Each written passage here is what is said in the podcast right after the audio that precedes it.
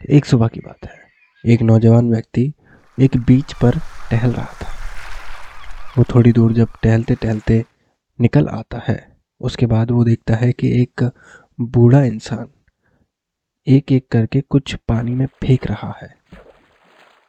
जब वो पास जाता है, तब वो देखता है कि वो स्टार फ़िश को पानी में वापस फेंक रहा है, जो कि जो कि पानी के बहाव से किनारे पर आ गई वो बीच काफ़ी लंबा था और उस बीच पर हज़ारों स्टारफिश ऐसे ही पानी से बाहर आ गई थी। वो पास जाकर उस बूढ़े व्यक्ति से पूछता है कि आप क्या कर रहे हैं? तो वो बूढ़ा व्यक्ति जवाब देता है कि मैं स्टारफिश को सूरज उगने से पहले पानी में फेंक रहा हूँ जिससे कि वो बच सकें। तो वो नौजवान व्यक्ति जवाब देता है कि ये पॉइंटलेस है, इससे कोई फ़र्क नहीं पड़ेगा।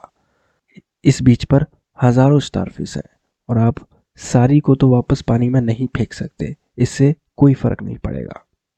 तब वो बूढ़ा व्यक्ति एक स्टारफिश और पकड़ता है और ज़ोर से पानी में फेंक देता है और कहता है कि इससे इस स्टारफिश को फ़र्क पड़ता है और इसकी जान बच जाएगी। इससे हमें यह सीखने को मिलता है कि हमारे कामयाब होने के कितने भी कम चांसेस क्यों ना हो, हमें एक्शन लेने चाहिए।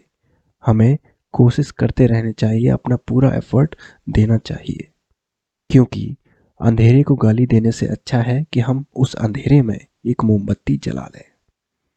क्योंकि यही छोटी छोटी चीज़ें हमारे छोटे छोटे एफर्ट्स बहुत बड़ा डिफरेंस क्रिएट कर सकते हैं लॉन्ग टर्म में। और हमारी लाइफ को एक पॉजिटिव डायरेक्शन में ले जा सकते हैं। अगर आपने अभी तक हमारे पॉडकास्ट को फॉलो नहीं किया है तो प्लीज़ आप जिस प्लेटफॉर्म पर भी हमें सुन रहे हैं हमें उस पर फॉलो कर लीजिए।